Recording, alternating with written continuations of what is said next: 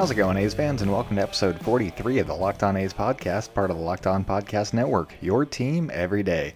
I'm your host, noted baseball fan Jason Burke, and uh, today we're continuing with They Were A's. Uh, we have Tommy John on the docket for today. He uh, he didn't spend a lot of time with the A's, but uh, that's kind of the point of this whole process. Uh, I'm going with name recognition over the season that he had.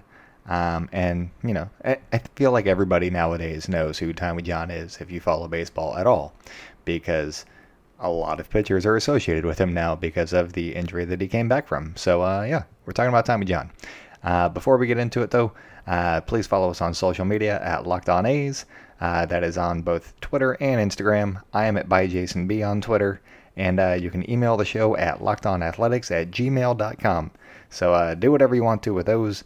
And, uh, I mean, please, you know, reach out to us, follow us, D M us, uh, send us questions. It, it'll be great because we have lots of content to fill, and uh, who knows when the season's going to start. Uh, and speaking of that, Ken Rosenthal's been dropping some bombs about, uh, you know, uh, players getting compensated and free agency and all that stuff, uh, service time and all those things that, you know, happen when a season happens. So uh, I'll, I'll get into that a little bit in the uh, second part of the show, and then uh, then we'll call it a week. So uh, let's start with Tommy John. Uh, I, I feel like people know him because of the surgery that is attached to his name and attached as a funny word, because usually that's uh, what people are, you know, what the doctor does for the Tommy John surgery is he reattaches your entire arm together.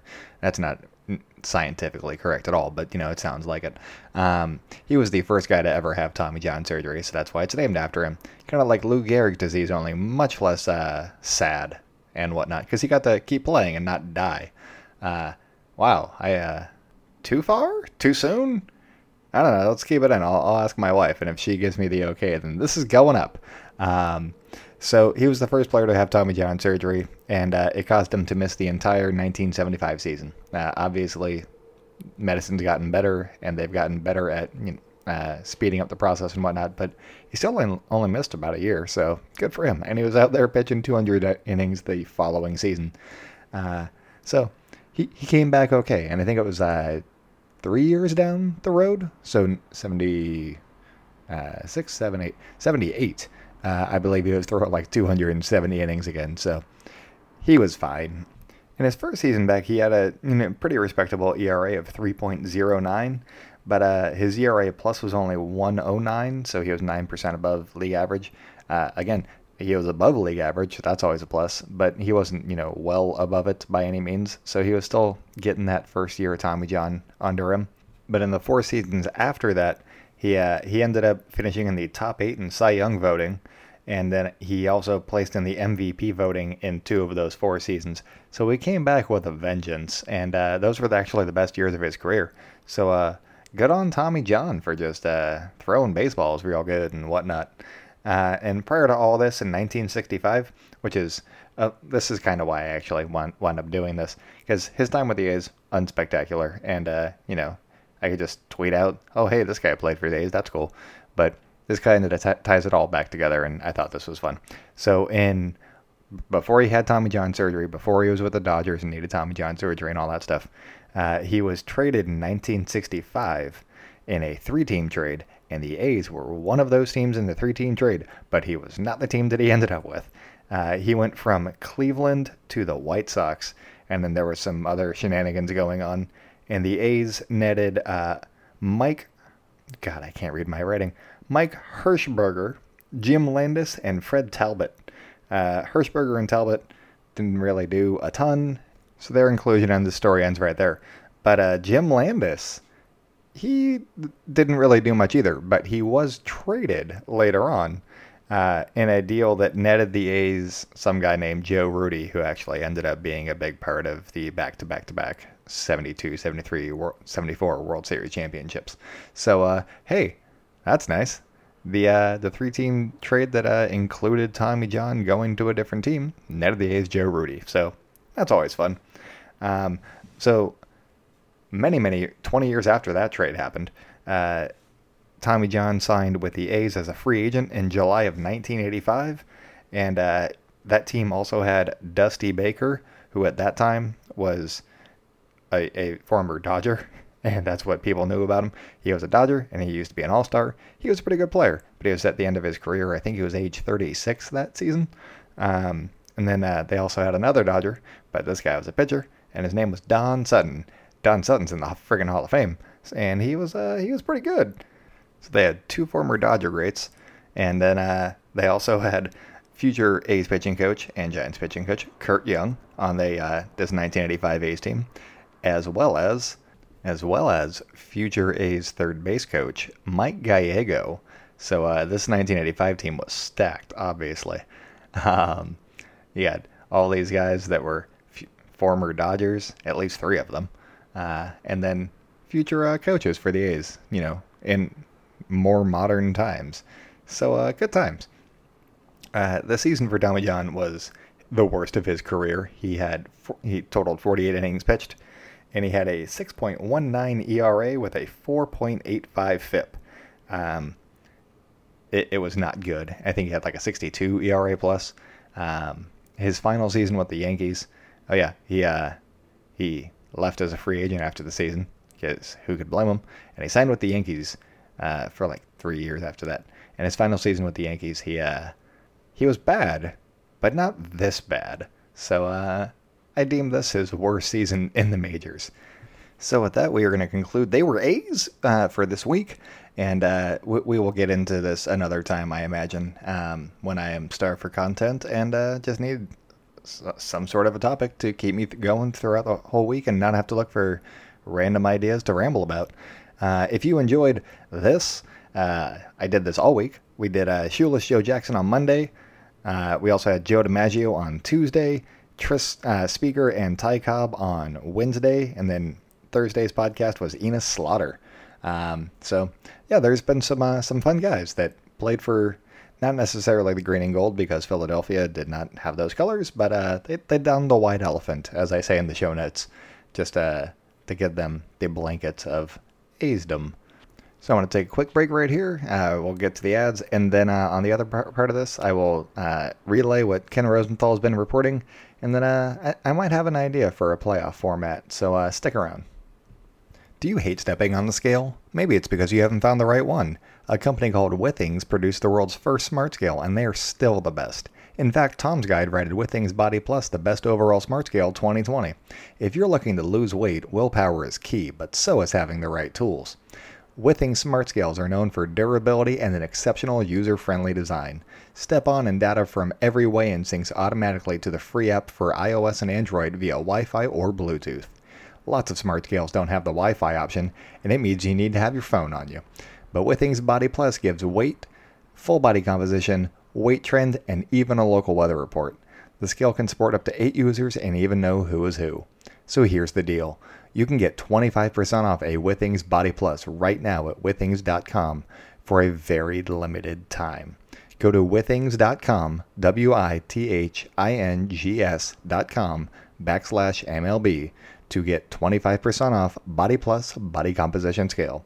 That's W I T H I N G S dot com backslash M L B to get twenty-five percent off a Body Plus Body Composition Scale. All right, so the big news today, uh, other than it being not opening day, but opening day, uh, and watching some of Scott Hatterberg's heroics and whatnot on Twitter, that was fun. Um, the players are now going to be getting one hundred seventy million dollars advanced, uh, and that's going to be spread out over the next two months. Uh, the salaries will be prorated based on the length of the season. Uh, the money's going to be divided up over players with guaranteed money and lower-tiered players, and then minor league players and stuff like that. So, uh, you know, Mookie Betts will be making a bunch of money comparatively to guys that make the ma- uh, the major league minimum and guys that are just on the forty-man roster but are still expected to be in the minor leagues and stuff like that. So that's how the money's going to be divvied up. That's, uh, I believe, one hundred seventy million dollars over everybody. So they're going to be getting some sort of an income, just not what they usually would be right now. And then uh, depending on how long the season is, they'll get some sort of a prorated salary salary from uh, from that point forward. Um, the big issue has been uh, service time and all of that stuff. Some teams are manipulating service time, like uh, the Indians, I think, sent down a bunch of guys that were expected to be on the major league roster, so they're trying to manipulate their service time. uh, by sending them down to the minors. Uh, I'll get into that here in a sec. But uh, there, there will be a full year of service time for those are, that are active or injured, or that are on the injured list, uh, for the entirety of the season, regardless of how long the season lasts. So, uh, yeah, if you got Matt Chapman on the on the roster for, you know, if it's a forty-game season, it, I don't know if they'd play it if it was going to be forty games, but if it was a forty-game season, that's a full year of service time. Uh, and if the season is canceled completely, then they get the same amount of service time that they got in twenty nineteen. So that would work out uh, for, you know, players like A J. Puck and Jesus Lozardo. You get them for an extra year, but, uh, you know, for from the team's perspective, obviously. And for younger players that are younger now, but they're also not developing. So how much is it really benefiting the team? I don't know. But players, like in the age circumstance, uh, Marcus Semien, no matter how long the season is, if it gets canceled, he will be a free agent once the season comes to its conclusion, whenever that is. If that's Scott Boris's Christmas, or uh, you know, November, or if the season's not played, then he's just a free agent immediately. So uh, we could, there's a chance that we've seen him play his last game in the green and gold if the A's don't re-sign him.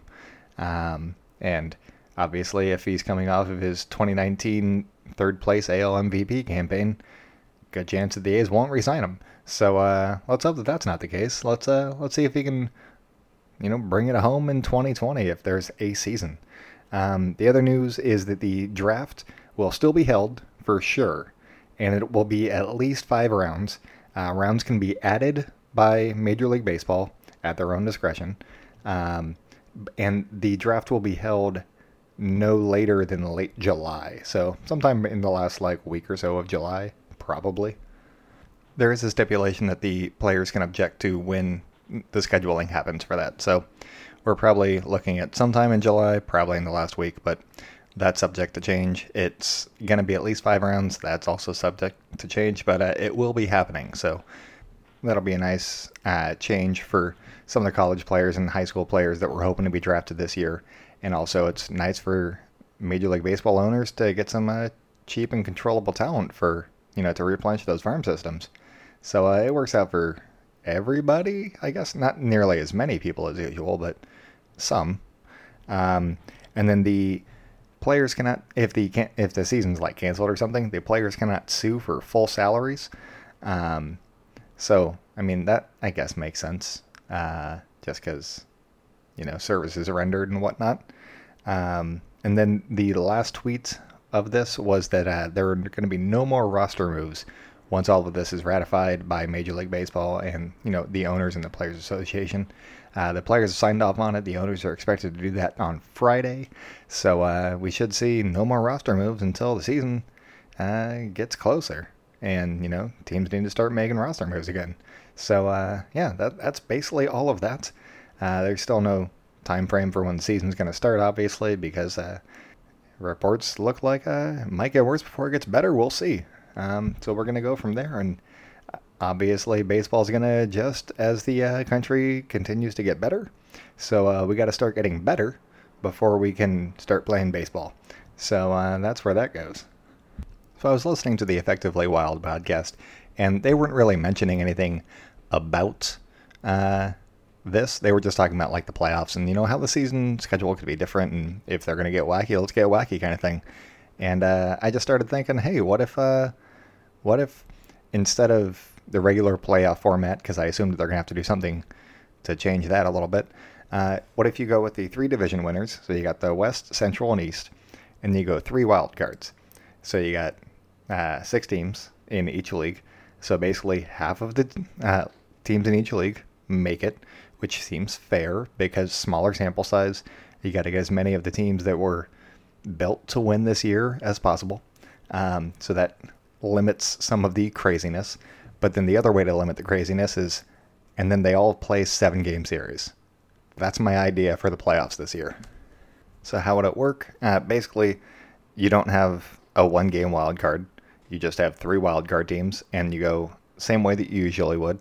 Uh, the team with the best record among the division winners plays the team with the worst record among the uh, wild card teams. And then you just move in, and uh, until you get the team with the worst uh, record of the divisional winners playing the team with the best record of the uh, wildcard winners or representatives. And uh, that's how you go with that. Uh, we could also get real crazy for the entire season. Uh, I haven't figured out all the logistics on this one yet, but uh, you could go with like, it's just like a condensed version of what the season actually is, but you just have like an elimination number. And once a team loses, if it's going to be like a sixty-game season or something like that, then you have uh, like a twenty-five-game, no, fifty? Okay, I'm, I'm also uh, not great at elimination numbers, but if you lose like twenty games, you're out and you can't make the playoffs, which is basically how it works anyway, but there's just like a countdown clock.